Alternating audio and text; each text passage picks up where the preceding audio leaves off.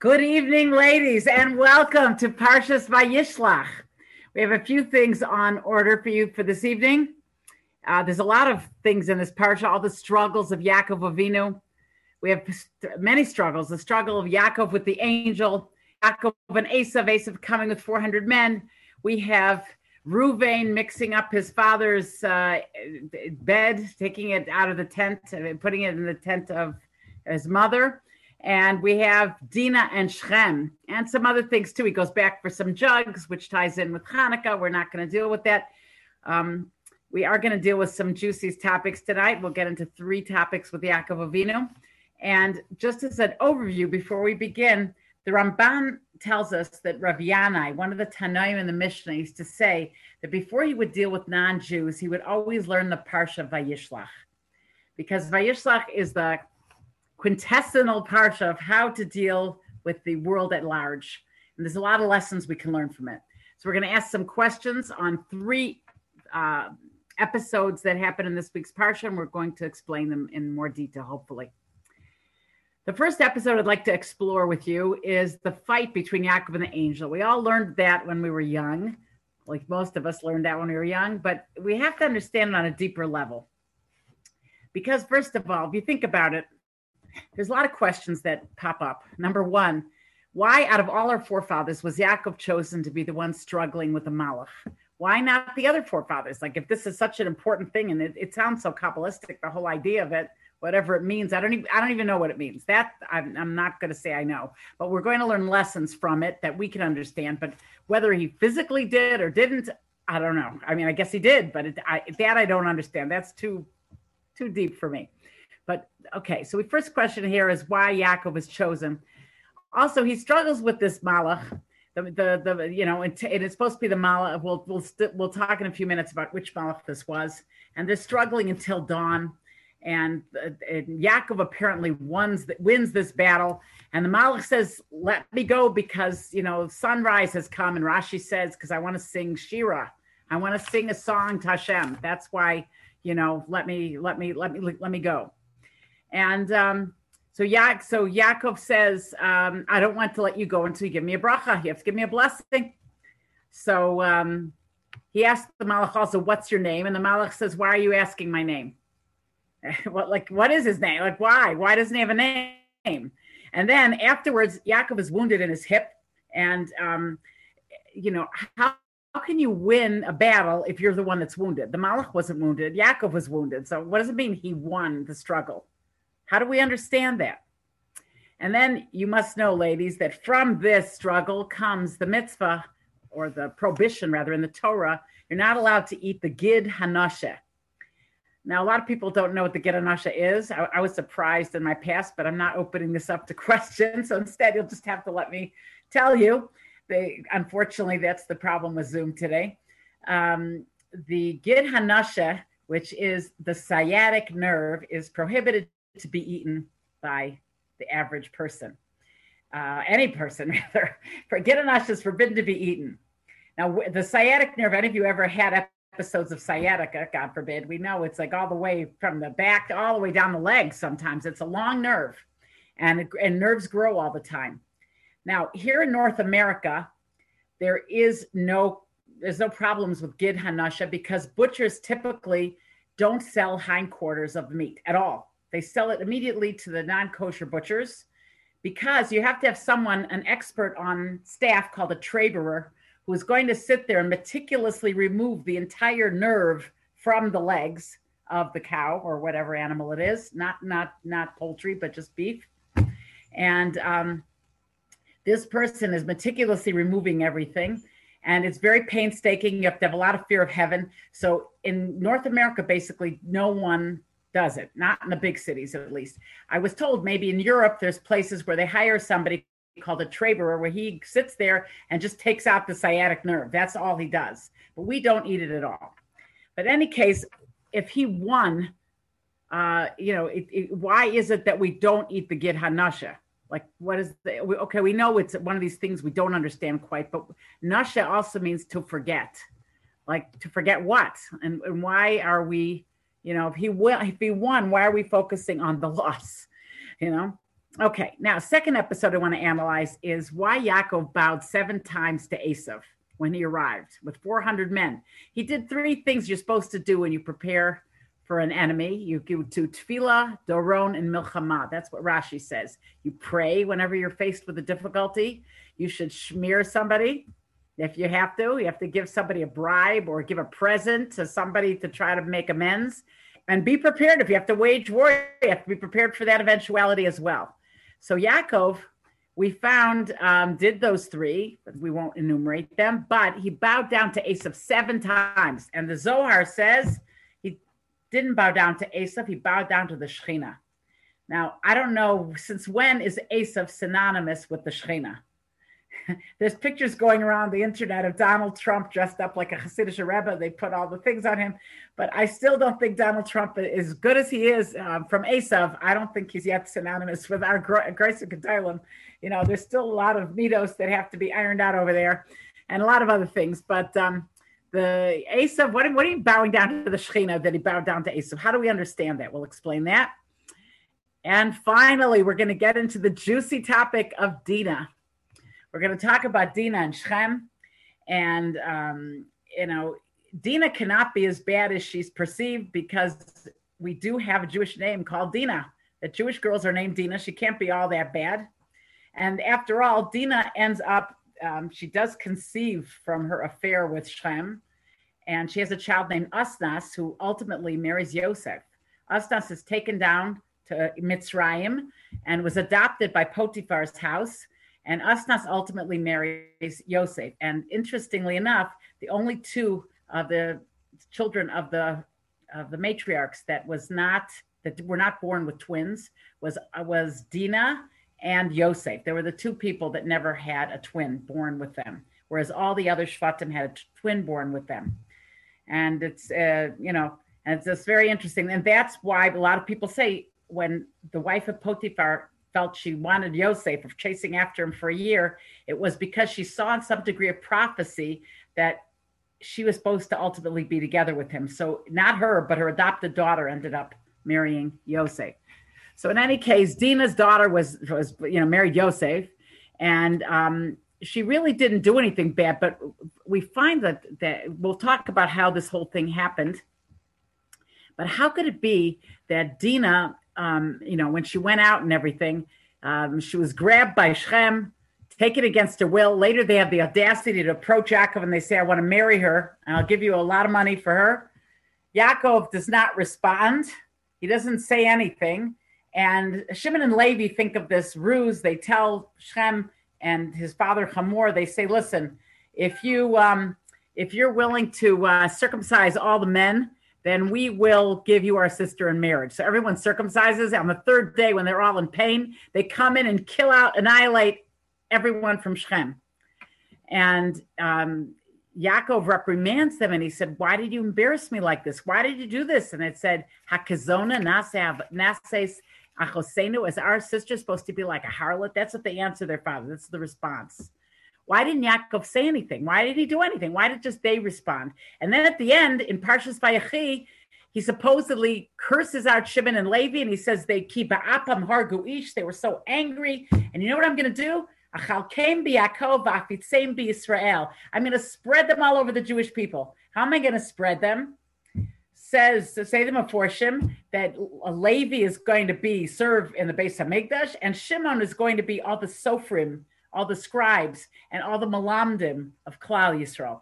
Shimon and Levi are now that's pretty holy. All the Klei Kodesh people are from these two tribes, and it's interesting. Well, not all. Yisachar is also something, but um, the you know it's interesting. That's the curse for them getting so angry. And were they right? Were they wrong? How do we understand the whole situation with Dina? And last but not least, what can we learn to have life changing lessons from this week's parsha?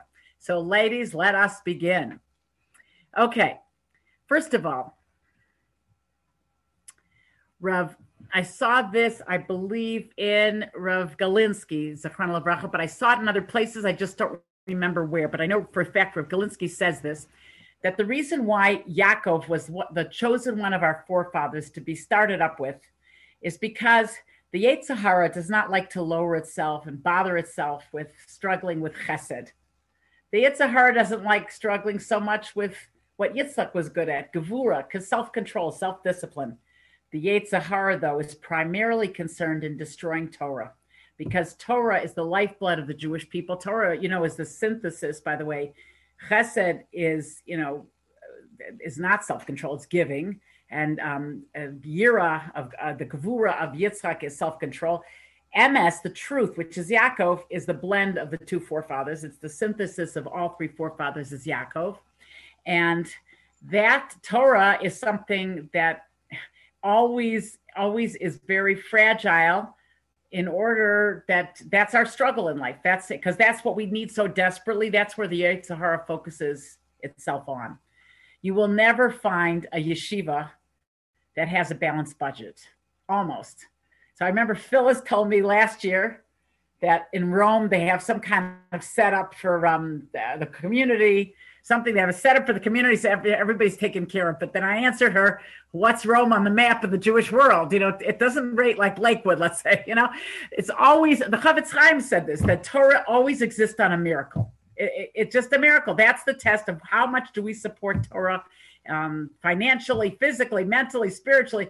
That's where our test is because that's what makes us better Jews. The more halachas we learn, the more Mussar or Hasidus that we learn, the more Torah that we learn, we become closer to Shem and we think more like God-like in our approach to life. And that's why it's so important to be connected to Torah. So that's why he has it. Now, for Zev Leff shlit, tells us that the different struggles that Yaakov had um, this particular struggle with the Malach, there's a whole machlokas who the Malach was.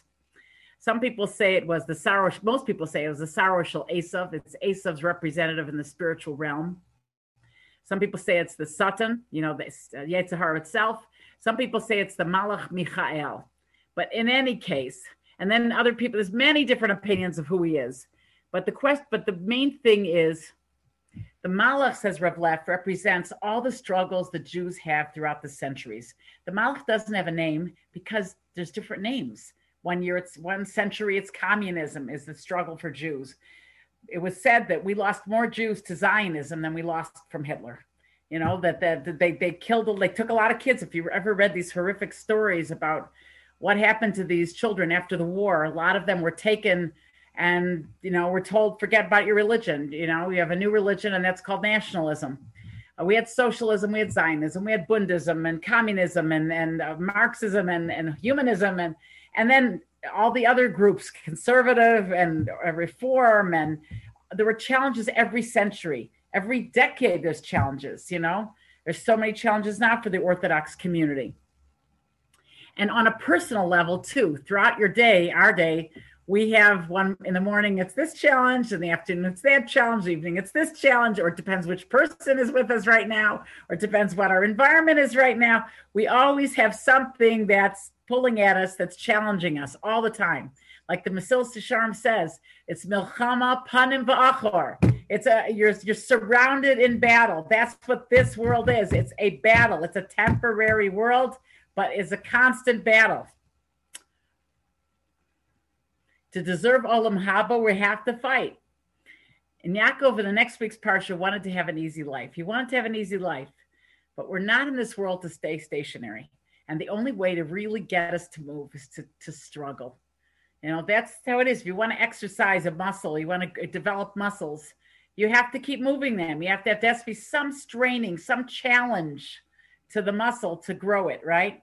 So too, we grow through struggles you know that and and and these struggles make us better people.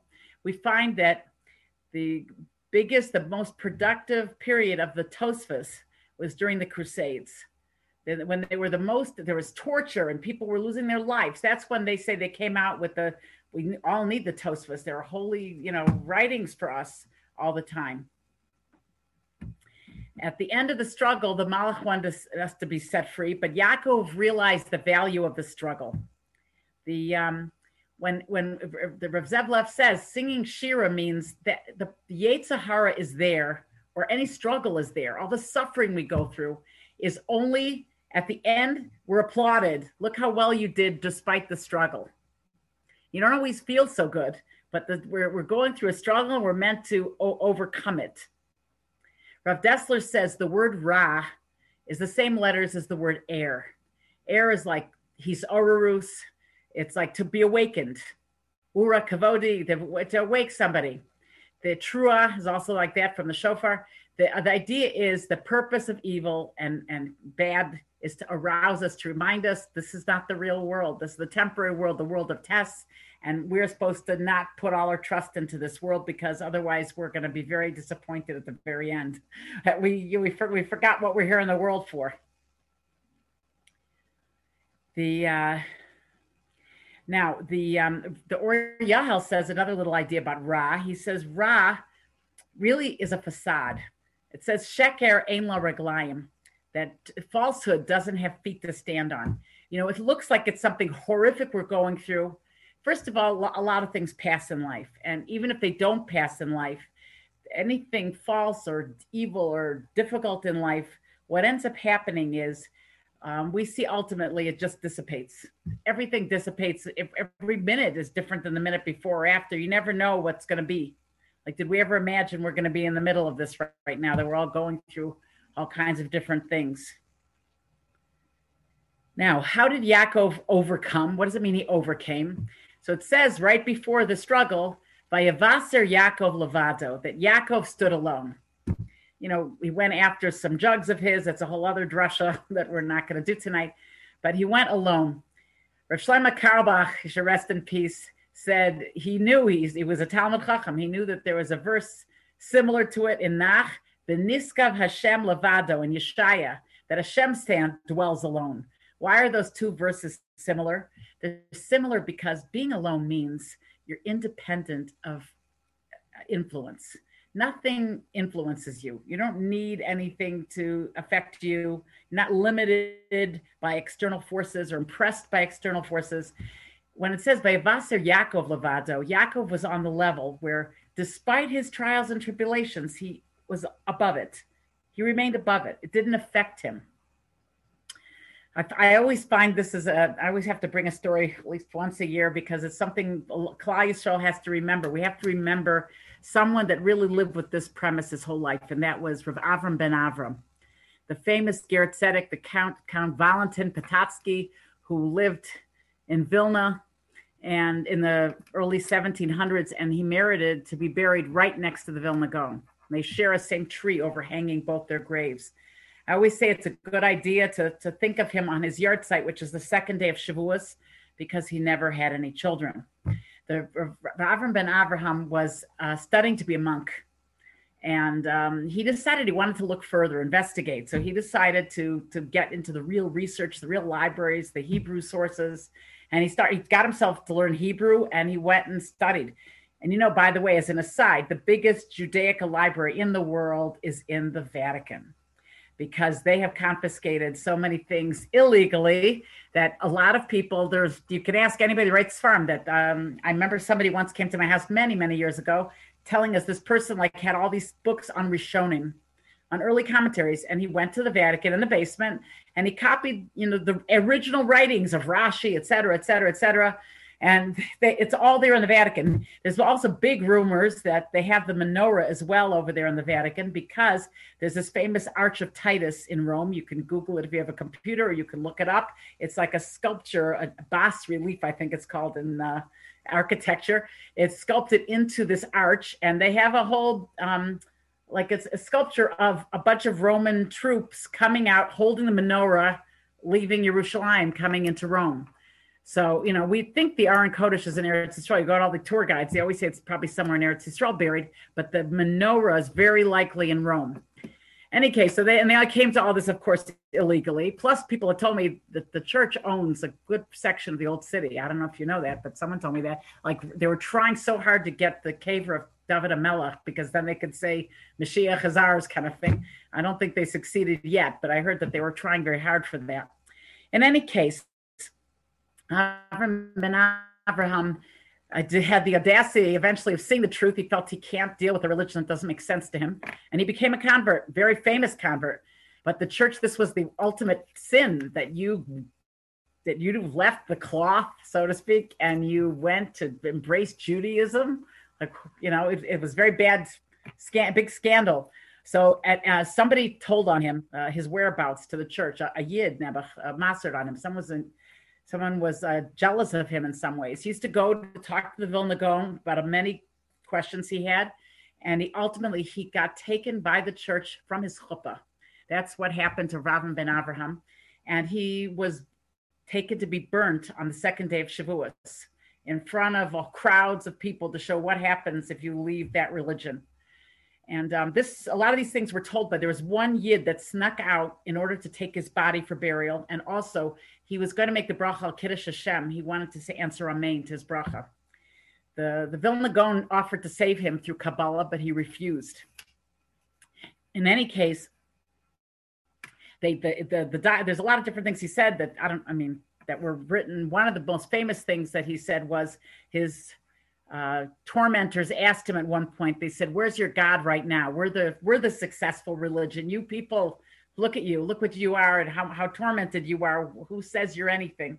And he answered them, You know what? When I was a small child, I used to like making soldiers out of clay and they lined them all up. You know, this was the male thing in those days that, you know, you can't have wild video games. Instead, you have uh, building clay soldiers.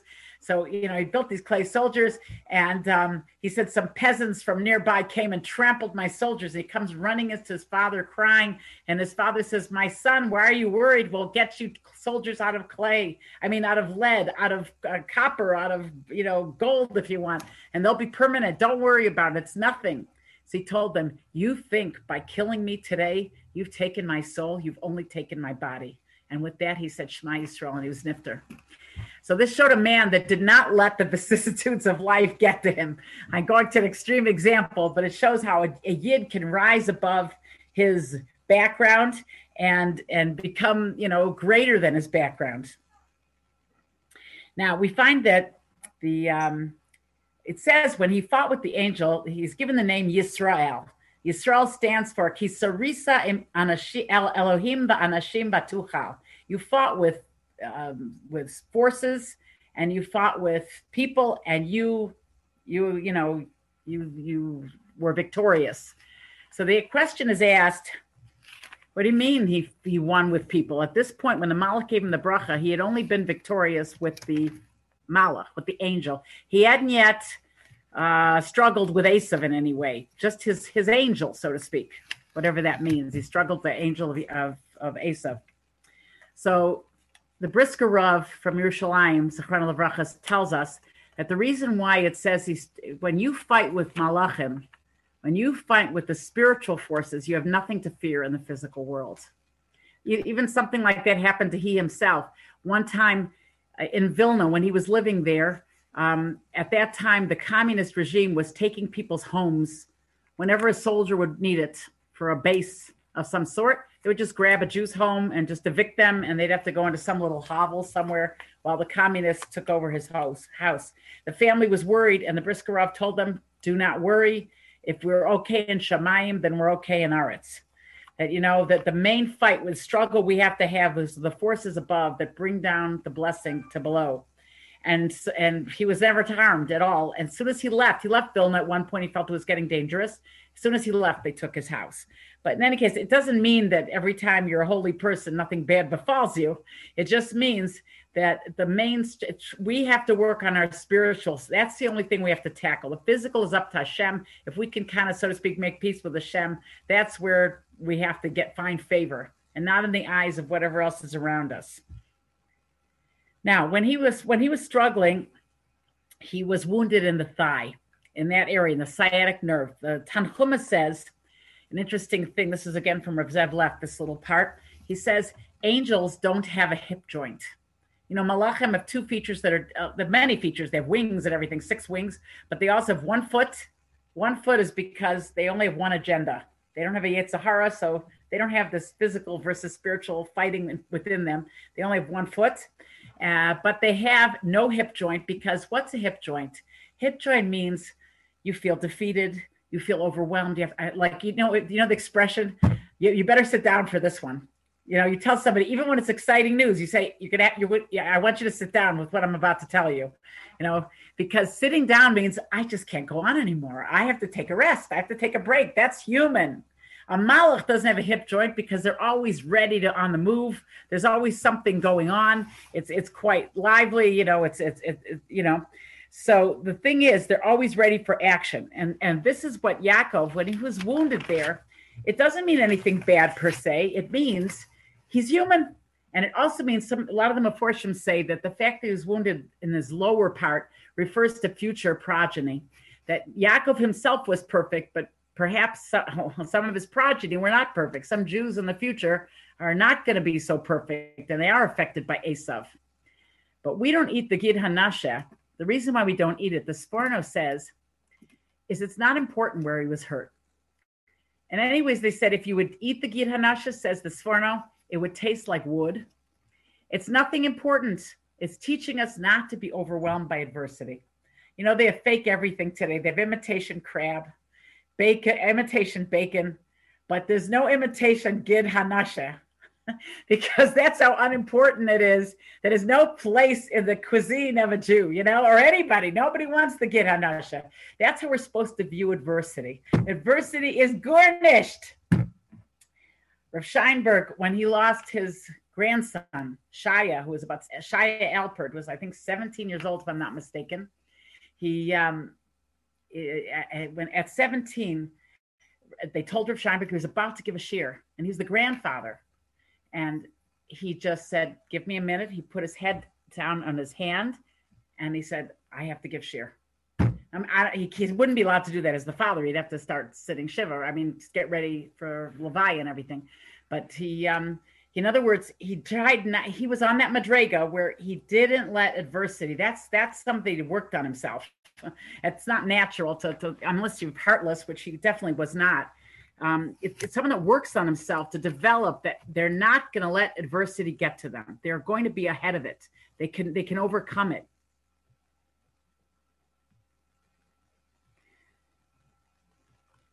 So he's called Yisrael. That he he he defeated the angel. He was the sar. He was the he was the ruler. He won, but we lost physically, but not spiritually. And that's another important lesson for us that Hirsch teaches us here. Sometimes we could have won a battle that we're not even aware of and we don't see the results. But sometimes we work very hard. All we feel at the end is exhausted. We don't feel like we've accomplished anything. But the truth is, we may have accomplished greatly. Sometimes the greatest accomplishments in life are those we don't feel the results of. You know, it's it's mostly did you try your hardest? That's all that's demanded of us is to try our best. Rav Wolbe Zatzal tells us the egg, the legs are not the most important part of a person. The spine is, you know. So it's you know we're not we're not supposed to get overwhelmed by adversity. We should put put it in its proper place. Now, why did the Malach have to go sing Shira? Oh, Mazel Tov! Ripka Shavsov just had a grandson. Mazel Tov! Just this minute. I hope everything's healthy, but I just got a the news of that. Okay, Baruch Hashem. Any case, now, so the um, uh, in any case, the um, the we find that that um, was I, I I say I lost my focus. Okay, Baruch Hashem. In any case, the um, it says also that Yaakov was limping when he walked away from this battle, but he would later was healed. That hints in Olam Haba is where you feel the healing. Sometimes we do a good deed, and sometimes the best deeds are difficult people that we have to deal with, and we we pass. You don't feel so great after you've dealt with a difficult person. You know, sometimes you feel you've been humiliated, you've been insulted, and yet if you can overcome that, that's really greatness. It's really greatness and only in Olam Haba are we going to realize that we did something. We didn't get, you know, overwhelmed by adversity. Somebody I would like to mention right now, we, we lost a very big treasure to the city of Toronto. We lost Rabbi Kirzner, Zechron Levracha. Was very understated for who he really was. I mean, maybe a lot of people know, but uh, I happen to listen to the Levaya, but I also happen to have dealt with him a lot. When I was first teaching converts many moons ago, I drove him crazy. Literally, I called him at least once a week and I had 20 questions at once because, you know, I had to know how machmir to be, how strict to be with a convert, how lenient to be, uh, you know, what's this, what's that, what's it. And he was superbly patient, superbly to like a gentleman plus. And his, the way he spoke, his, he was a master orator, master. But people even said one of his grandchildren was speaking, and he said that um, he was with his grandfather once, and his grandfather was insulted terribly by somebody, and he saw no reaction.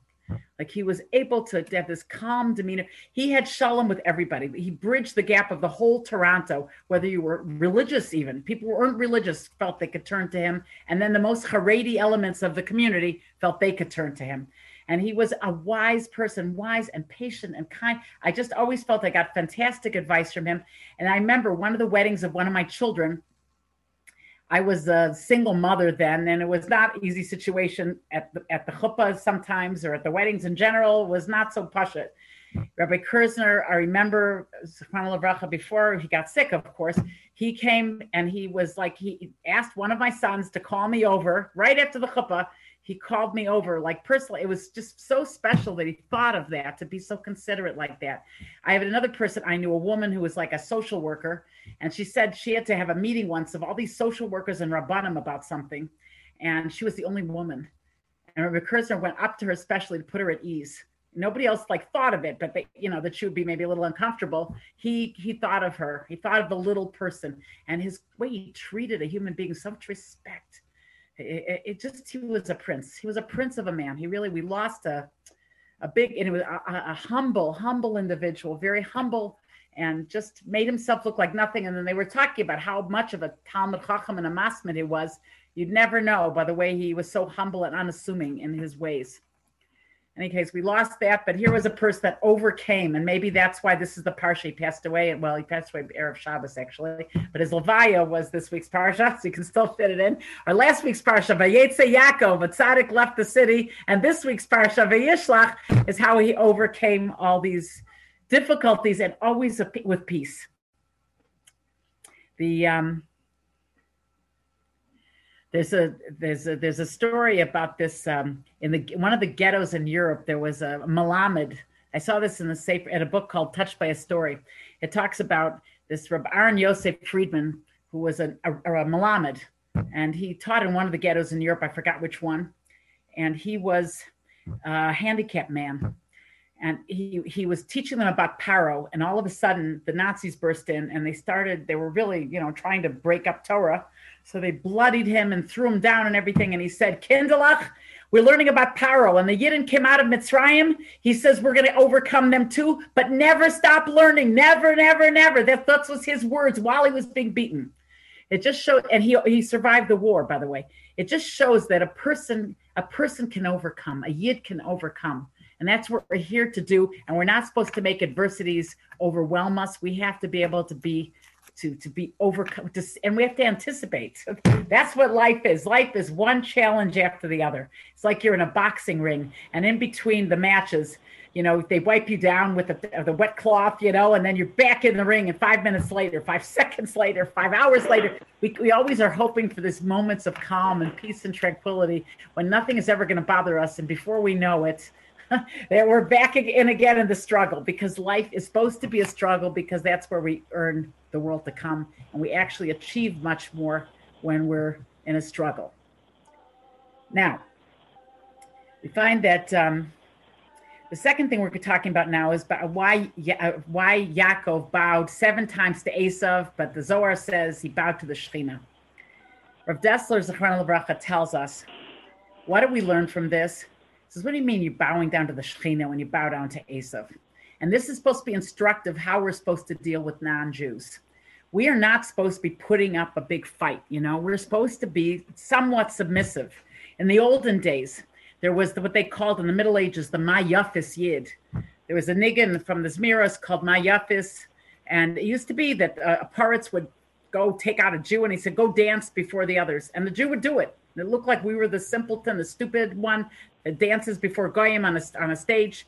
But the idea was we bow down to the, the, the, the secular community, at least, you know, I'm not saying you shouldn't ask a Rav and we shouldn't do legal struggles and things like that, but we act like a mensch to everybody around us because we're supposed to feel like we're bigger than they are. Just like you tell a child, you know, you can share with your little sister. She's three years old, you're six, you're big she's she can't she's not can't control herself like you you could share when you give in to somebody what it really shows is you're not on the same playing field You're not embarrassed to give in because what is it giving in? It's like nothing.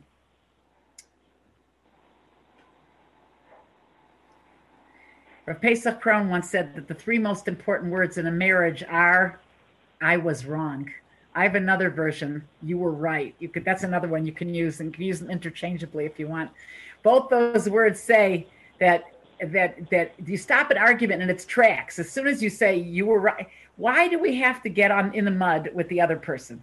If uh, somebody else is doing something not nice, we could be above it. We don't have to if we get if it gets to us, like that's what happened when you have a generation where people are saying kach or they're saying things like that. What they're saying is, I have to fight it because I'm there on the on the on, in the ring with them. We're not in the ring with them. We're supposed to consider them not adversarial. We're above it. We don't have to we don't have to let them, you know, push us around. We're we're above the whole thing.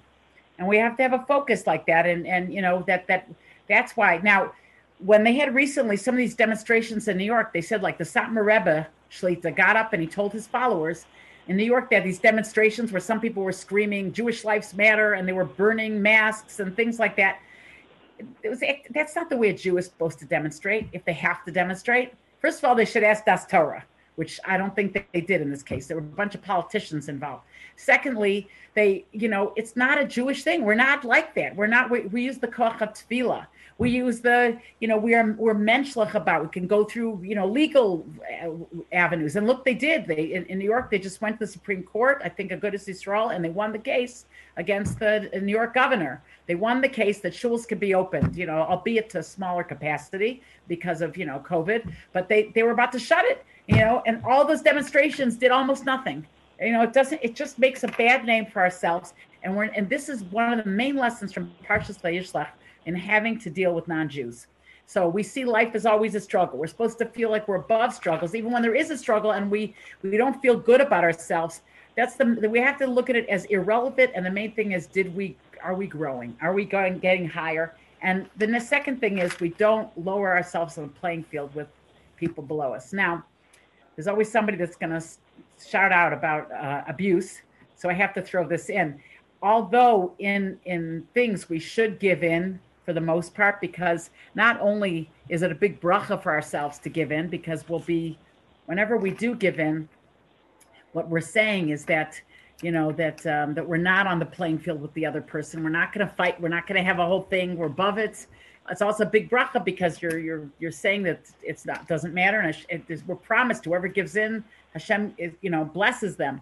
But at the same time if a person has major abuse there is a time where a person has to has to do something. You know, there's times to call a rav if there's a problem that or with chinuch of the children or major issue that you can't come to, you know together to, on. Those are major issues. You can't give in on, on big things. Um, a person has to be able to. You know, a person has to you know stand up for something they think is important and get das Torah. I had a student once, a convert. I don't know whose phone is ringing. I thought we were all muted. I don't know. I'm not the moderator, so I don't know how to mute everybody. But someone should mute themselves. Any case, I um one time I had a student. She was from Russian background. Her father was Jewish. Her mother was not, and she was highly abused. She was a professional person, very brilliant girl, uh, and she was a professional. But she was terribly abused as a child, and her parents continued on with it. It was horrible what they did to her you know, and they were getting, oh, she was always giving them money and things like that. And they were like extracting lots of money from her. And she was still paying back her, her, um, what's it called, you know, from, uh, from uh, university, um, you know, when you have to pay back your loans or university loans, she was still paying student loans. What? Student loans. Right, right. So the student loans that she had to pay back, she, um, you know, she was paying them back. At the same time, they were like really, really abusive. Like they used to lock her in the closet when she was a child for hours, things like that. And it was her mother mostly who wasn't a Jew. But in any case, uh, now she's a very frum girl living somewhere else and wonderful, very special person. But any case, I schlepped her to Rav Scheinberg, Zechron Levrach, I remember. And he told her, you don't have to have a relationship with your parents. Now, this is keep it of aim we're talking about. But if you're not, the Torah does not want you to be abused. You know, like she she she was, you know, she was told you could write a card, you could send them, you know, wish them a, a mazel tov, wish them whatever, but keep it brief and don't let them, you know, people like that you can't you can't have a connection with. It's not that's not the myths of honoring parents. It's important message. You may know somebody in your life that this applies to, so it's always good to spread this word because it's it's not necessarily Torah philosophy to you know give in to people that are abusive necessarily, especially you know the parent situation and people all think you have to listen to your parents it's not true if they're if they're going to really ruin your life. You know it's it's rare but it's it's it's something that people should know. You never know. You could give advice to somebody one day in your life. So i'm passing it on. Now the um so so that's basically so we just said you have to keep your focus but we we do give in Giving in is not a lowliness. Giving in is being the mayafis yid, the yid that giving in, you really are still the great person. Like like you're taking my body, you're not taking my soul, like Rav Avram ben Avram. But uh, you're not really giving in when you give in. You don't have to have the last word. By giving in, you're really gaining because it shows you're not the weak one. Now, let's enter the the, the tough parsha here of Dinah and Shimon and Levi. First of all, the way this whole thing begins is that Dina, uh, Shimon, uh, sorry, um, Shem and Hamor sent a troop of Jewish, uh, of Jewish, non-Jewish women to come and entertain by Leah's tent. It was a bunch, bunch of, a bunch of non-Jewish women doing some kind of musical thing. So she was, you know, intrigued she went out of her tent. That's as far as she went. And it says, Vatetze Dina, she went out. It was like Leah who went out. And because she went out like her mother, this is what happened to her. Now, first of all, when Leah went out, she went out to find her husband. And that night she conceived Yisachar. So Leah's going out is pretty holy, first of all. And what does it mean that Dina went out? She said, that's how far she went out. But Rav Wolbe says, even in Yerushalayim of like 50 years ago, men did all the shopping. Women did not go out. Now, today's world, we have to adjust ourselves. We're not, definitely not on that level. Uh, Hasidic women still don't drive because of this. This is the re- rationale why women don't drive in the Hasidic world. It's not modest. But um, for sure, we shouldn't be in places where a woman shouldn't be. Like I, you know, I'm just throwing in a halacha that I mentioned this morning. I asked Rabbi Lowy once about because um, my son told me there could have been an issue with drinking with a non-Jew even though we're I know you're not allowed to drink wine that was touched by a non a non-Jew. That's not mevushal. What about drinking other uh, alcoholic beverages? So I asked Rabbi Lowy once.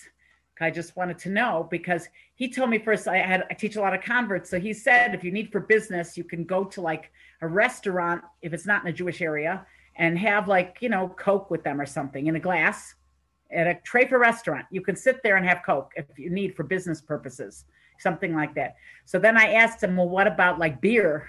You know, because they do that in the non-Jewish world. They're doing that a lot. You know, like they have these parties or whatever they're having, the meat gatherings. Um, so Rabbi Lowy told me if it's a, at a restaurant, it would be okay, but at a bar where people are specifically drinking, he said a Jew should not drink with a non-Jew, even people don't know this halacha. Even if it's like beer or whatever it is, scotch, I don't know, whatever it is, you you can't have a drink with a non-Jew because it, it, it, like I don't think it just encourages relationships. I think it's also, and I would I would guess I didn't ask Gavrila with this, but it's just my thing. I don't think a Jewish woman belongs in a bar. I just don't think so. I don't, you know uh, you know, it just doesn't seem like it's befitting a Jewish woman, like that for sure. And then you hear stories. Anytime you heard in the olden days when I used to read the newspapers, um, when they ever talk about a rape, it was always she was raped at three o'clock in the morning. So what is a girl going doing? I'm not a Jewish girl, God forbid, but I'm just saying, what is a girl doing outside at three o'clock in the morning? So we know there are certain places that just beneath us to frequent, or if there's all men present, sometimes it's just not proper to, to show up there you know, we have to, but there's still certain limits to how much we should be out there. And the way we dress, are we like drawing attention to ourselves that everybody, when we walk in, every head turns? You know, are we the head turner lady? If we are, then we have to think twice about that because that is, that's what Dina uh, on her little minuscule level did wrong. It doesn't mean that just because bad thing happened to her doesn't mean she was guilty per se. Any case, so we find that um, Vyak Kamenetsky says that um, when a person swindles us, we have to be able to be willing to resort to plan B. Like, for example, we find that um, you know, that, you know, here we're dealing with when they saw that Shem took Dinah against her will. And by the way, he appeased her. It said that she wasn't even willing to go back with her brothers after a while because he knew how to keep complimenting her and telling her things. There's a power of compliments. Compliments have such a power to influence somebody, um, both in who you compliment and who compliments you. You know, there's a there's a isser in the Torah, lo sechanim. You're not allowed to praise an idolater. If you praise an idolater, you're like going to be more leaning towards him. This time of year, it's very timely you know, there's all kinds of certain songs playing in a shopping. Well, not that they're shopping, but if there would be shopping uh, in a store, um, there are certain songs playing all the time that you know people get. People even start knowing their their tunes and their their lyrics because it's they're played in the countries we live in a lot. Um, the uh, and we're not supposed to succumb to you know to start singing those songs or being inclined to them because we may get uh, you know feel favor favorable towards them. You know, a lot of people call um, 25th of December they call it Kratzmach, and the reason it's called that is because Kratzmach literally means scratch me. They took the name and they made fun of it because it was it's an idolatrous holiday. The reason there's a tree involved is there used to be uh, avodah zara of trees. Used Asherah, for example, used to bow down to trees. This was adopted by the, the Roman time. It was a pagan holiday originally, and it was just adopted by the Romans. So anytime we pay any homage to it, we're, so to speak, like saying that if there's a positive thing about it. Like uh, I know that there's a certain inyan, if you want to give a present to somebody that's not Jewish, you should not give it. I, I heard this from a friend on a tape years ago. You shouldn't be giving it a right around their holidays. Like you shouldn't give it on 24th of December. Give them, oh, here's for all your great work you know, do it either three weeks before, two weeks before, or do it after New Year's, you know, just to show you're not giving it because of this day of, of that used to be an idolatrous day. You know, you're doing it because uh, you're just, you know, it's just customary this time of year and you want to show some type of uh, appreciation. I mentioned this before that um, my mother, Aleshalom, didn't go to Beis Yaakov because there was no Beis Yaakov in Detroit when she grew up. So she, um, she had this habit. She took us on Hanukkah. We went driving around to see the menorahs when we were little children. She also drove us around to see the lights. She didn't realize there's any, you know, and I didn't think we didn't see nativity scenes, we just saw beautiful lights in the streets. I asked Rabbi Lowy, about seven, eight years ago, I asked him, is there any problem looking at the lights? And he said, yes, there is. I didn't know this till seven years ago. Um, there is a problem looking at the lights because it's it's honoring this particular day because you know sometimes you can marvel at such a beautiful setup how they made it it's so nice it's so beautiful it's a, but we're really we're really we're really complimenting something that's idolatrous Rabbi Victor Miller said you shouldn't celebrate Thanksgiving. Now, not everybody agreed with him. Rabbi Moshe did not agree with him. Rabbi Victor Miller felt you shouldn't celebrate Thanksgiving because that was also originally a pagan holiday that they took and adapted for American Thanksgiving. Like he said, you shouldn't eat turkey on Thanksgiving. Like you shouldn't celebrate it the way it's done. But that's just his opinion. But in any case, there's an idea of like, you know, by by, you know, by telling her how great she was, Dina, it was hard for her to leave afterwards. So we have to be careful not to, you know, praise too much um, things that have a smack of idolatry in them. You know, like we, you know, we have to say something like season's greetings or something like that. You shouldn't wish somebody, you know, whatever. Even Happy New Year is a bit of a problem because it's not our New Year. It's a New Year according to counting. It was a whole thing again with the pagan stuff. Any case, now Rav said like this, gives a mushal of a person, a Jew dealing with a swindler he said one time there was a, there was a person that um, was conf- a Jew was confronted by this guy that said he holds a pistol to his head and he says to him, "I'm going to shoot you if you don't give me all your money." So the Yid answers him, "I'll give you all my money." This is an old Russian story. He says, "I'll give you all my money, but listen, first, when I go home to my wife, what am I going to tell her? I don't have any money." He says, "Here's my hat. Just shoot a hole through the hat and then I'll I'll tell my wife that you know, look, I had a struggle. I I didn't just have no money to bring home. It was somebody who struggled with me. She says,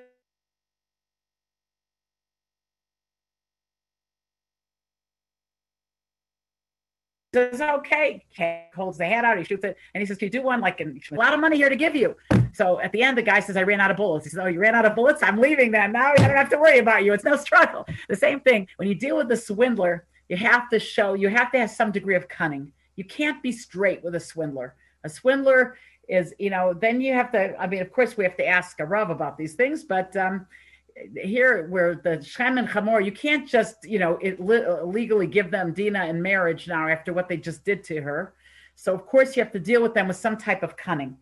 Now, according to Rav Yaakov, um, the, uh, uh, the, what's it called? Um, Yaakov Avinu was the epitome of, of truth and he felt it was beneath his dignity and he felt the whole generation viewed him as a man of truth and he can't employ such tactics now publicly even though he did it when he stole the brachas so to speak but he did that because rivka told him through nevuah and it was his mother and it was private. Here is a public thing going to demolish a whole city of people. You can't this thing about telling them to a bris mila he just couldn't bring himself to do. He couldn't do it.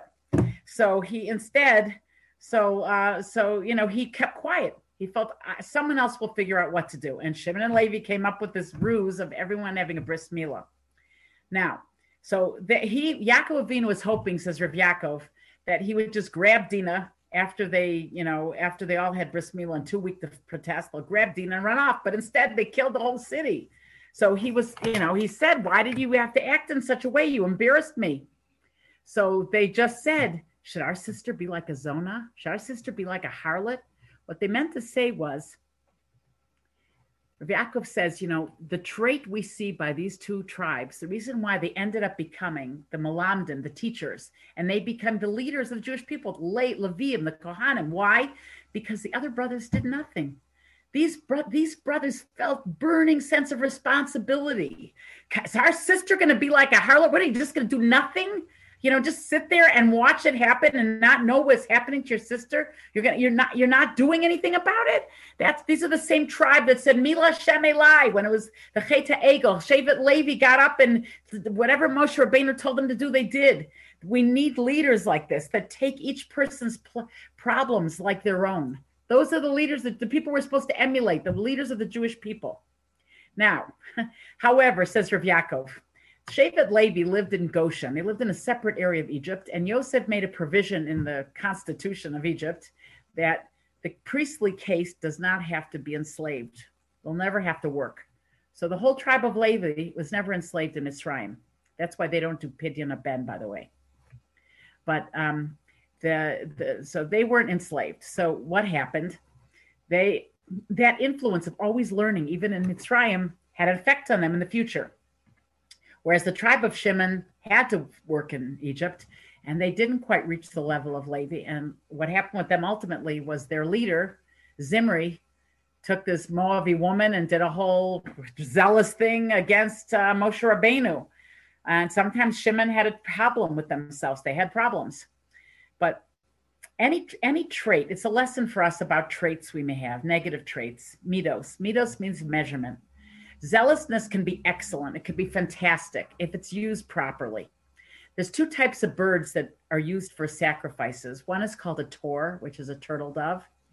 And this bird um, can be used at any age. This bird is very loyal to it. They, the mother lays two eggs, male and female. They mate and they're loyal for life. That's how the turtle dove family exists. And um, now, there's another bird that's used for uh, sacrifices, and that's the Ben Yona. The Ben Yona is a very jealous bird. It sounds like borderline personality disorder to me. But that bird, every once in a while, they get jealous of each other. They suspect each other of infidelity. They kick each other out of the nest. They take turns kicking each other out of the nest, and then they mate with somebody else because they've given up on this part, and then they end up coming back together. So this is the, the how their marriage goes on, so to speak, of Ben Yona. Ben Yona is only kosher as a youngin, as a young one Uh, not in mature state because then it hasn't been tested with its family loyalty. It's still, so in other words, zealousness is good if it's not tainted. Kohanim are supposed to have big tempers, by the way. And the reason is because they're zealous, and zealousness is very positive. It's wonderful, but it has to be used and not abused. That's the, the important thing. And sometimes you have to overcome adversity to get anywhere in life. Look at Sarah Schenirer. She was put down by so many people when she started it. She was doing something that nobody ever thought of doing. And they all thought she was, you know, crazy or some sect, who knows what. She she put up with a lot of ridicule. Mm-hmm. And um, I remember Rabbi Ruderman Zichron Levracha said about her that she was the biggest gadol in the last hundred years, second to the Chofetz Chaim, because she produced the most Torah people in the whole world was Sarah Schenirer. And she was a woman, she was single, she was uh, she was divorced. She was married for a short period of time, was divorced, and look what she accomplished in her life. Never had children, but she had thousands of children with all that she accomplished. Now, we're gonna go. I'm, I'm really gonna keep to this. Will maybe be five minutes over time. That's all. So please indulge me. Um, what did okay? So there's different different opinions of what Shimon and Levi did wrong. Um, basically, I'll just give you a few. Just we're not going to get into all the lomdus because we're ladies, but the Rambam says they should have killed them all. They should have killed the whole city of Shechem. Why? First of all, Shechem and Hamor were kidnappers. A Ben Noach is not allowed to kidnap. Not allowed. It's one of the seven mitzvahs of Bnei Noach. It's like stealing, kidnapping and stealing are synonymous. They're chayiv misa for kidnapping. And what did the other people do wrong? The people of the city, they didn't set up a court, which is another one of the seven mitzvahs. They didn't set up a court to protest. So they're guilty. Rambam says they did the right thing. Now, Yaakov felt either they should have, he felt it's a chillul Hashem because people are going to see like we're, um, it looks like we're, you know, we're not keeping our word why are you making do a bris milah? Um, and also, Yaakov, according to some opinions, Yaakov also was protesting because he felt that eventually we're prematurely trying to take over Eretz Yisrael. You're not supposed to start up with the Canaanite nations until it's time to conquer the land. So we're starting up prematurely. People are going to say we're trying to take something that doesn't belong to us. It's a chillul Hashem. So he, Yaakov had a different opinion. Perhaps they could have tempered it slightly, but they were justified for what they did. The thing they did wrong is that they didn't consult with their father. The Ramban says that um, setting up a court is not chayav misa for Ben Noach. He says they did Gilui Arayas and Avodah Zara, and that's for that deserved the people of this of Shechem deserved to be put to death. Uh, the Rokeach said that they didn't listen to take away their idols, but everybody different things. Daas Zekeinim said they regretted doing bris milah, so they maimed themselves. A Ben Noach is not allowed to bruise himself, and they they they said they were becoming Jews, and they did it. They didn't really mean it, so they maimed themselves for nothing. And so these were all the different reasons. But in any case, so many of the Rishonim all say these people were not guilty. They didn't do anything wrong. They didn't do anything wrong. So that's in short um, what I'd like to say about this whole thing is that, you know, basically just not consulting with the father what they did wrong and that zealousness can be good. And any trait that we have, we shouldn't look at ourselves. We have a bad trait. I have such a bad trait of this. Whatever that trait is, it has a positive flip side for sure. And that flip side can be very good. Here's a question of temper. Temper means you really care. That's, you know, I'm trying to defend anytime we lose it, you know, it means you really care about things. It also, it says only, it says people that are very wise you know, lose it more. Um, what else to say about temper? You know, t- it, it, temper is a, is a sign of, of wisdom sometimes because you really are invested in something. Now, it's also very, there's plenty of storm about the terrible thing because temper means you think you're in control. All kinds of things that temper that are terrible, you know. But I'm just trying to say there's nothing. Every middah has a flip side. I was just taking the most extreme, which is having a temper, and saying that even in this case, the zealousness of Levi and and and Shimon can be very very positive. So that's basically what I wanted to say about this week's Parsha. I thank you so much for listening. I'll repeat what we talked about. We were saying that, let me see if I can find it. The struggle, don't let the struggle affect you. Oh, one more thing I wanted to say that the reason in, in, in Hebrew we have the word for life is Chaim. Chaim is, it's in plural. And that's because Chaim has different challenges. It's always different, a different nuance, a different mode, and different guises. Like the Yetzer Hara has different guises, doesn't have a name but we're to, to bring out to squeeze out the best in us and how we're supposed to we're supposed to give in to Esav in this world. And we have to remember we have to have a sense of responsibility. Oh, there were two things I left out. So here they come. Small, very small, t- tiny. Okay. Um, two more things. Um, now, the, the fact that they were willing to take revenge, Simon and Levi, um, they did it for the sake of tznius because Nevala sub Israel v'chein lo yasa. It's not proper to do this to a daughter of Yaakov. We found there's a famous story about 92 Beis Yaakov girls that took cyanide during World War II because Nazis said they were coming for them. They should get dressed up, and they took their lives and they died al Kiddush Hashem and made a bracha. I guess they, I'm sure they consulted with someone um, because lest they lower the stature of a Yisrael. And how important tznius is. And it really dovetails beautifully with the Hanukkah story because one of the explanations of how this whole story began was that the sister of the Maccabim was getting married. And there was a rule that in those days that every girl that got was about to get married had to first live with the uh, Greek um, leader before she got married. That was the rule in ancient Greece. I mean, at the time of the Hashmonaim. And she told them, Are you going to do this to me? You're going to lower my stature as a Bas Yisrael? And this is what started the whole Maccabee movement was a woman protesting the lack of tznius. So this very much, that's why it's always like the week before Hanukkah to remind us how precious is the middah of tznius to show like when we are willing to, we're not only doing it to, you know, for, for men and everything, it's the dignity of the Torah and of the Jewish people that we represent by going to this degree of tznius. One more thing is um, that Rav Wolbe mentions that the whole idea of Dina losing it, you know, by her her losing her whole feeling of um, how she went out. He said people have to beware when they change scenes, especially let's say vacations. People tend to be more lax. Rav Wolbe says here when, when we have a milchemes mitzvah, there's a mitzvah in the Torah where it's a mitzvah to go out to war. They only pick the tzaddikim. Only the you have you're tested. How righteous are you when you wage war?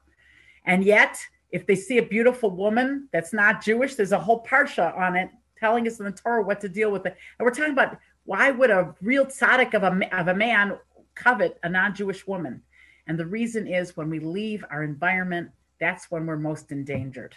And we have to be more cautious in those times because when we have our schedule, our schedule, sometimes our bad schedule, we have to get on good habits, but having a habit is really how we we acquire good traits being habitual in something is what gets us used to being good. We're supposed to be a hypocrite, says Avigdor Miller, and we get good traits by being a hypocrite and going against what we feel like doing and do what we should be doing, and then we be, we acquire good traits. If we lose those the times that we're in habits, that's when we have to be most careful with ourselves and not fall. And that's what we learned from the story of Dina. And last thing is uh, Shira. The Malach said after the whole struggle, he wants to sing Shira. Says Rav Brevda, should rest in peace that singing, first of all, singing is a big power. That it, it's such a power that it can even, um, it even you stop the the Muhammad with Yaakov to have Shira. It teaches us how important it is for us to praise Hashem. You know, everybody's so busy of making requests all the time. They say that the malachim upstairs dealing with requests. There's busy offices running back and forth with all the prayers we're asking for this, that, and the other. But how many malachim are busy conveying our praises to Hashem, so to speak. I know our praises go directly to Hashem. We don't have malachim, so to speak, but it's an uh, analogy that um, when we when we're praising Hashem, how many? What's what's you know like how often is that? We have to make it more frequent because when we're more frequent praising, we're coming up lahodos to is the main feature of Hanukkah.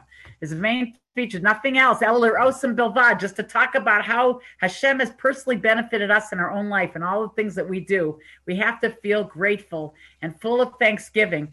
And and so even Yaakov, the, the Malach stops his whole important struggle with Yaakov to show how important Shira is. Because when we when there's praise, praise can overcome all. We can overcome everything, all the vicissitudes, all the our adversities in life by by by praising Hashem and being grateful. And I'm grateful for you, my listeners. I thank you for listening. I hope I wish you all an amazing week. I will turn off this recording right now. Um, go. And um, have a very good week.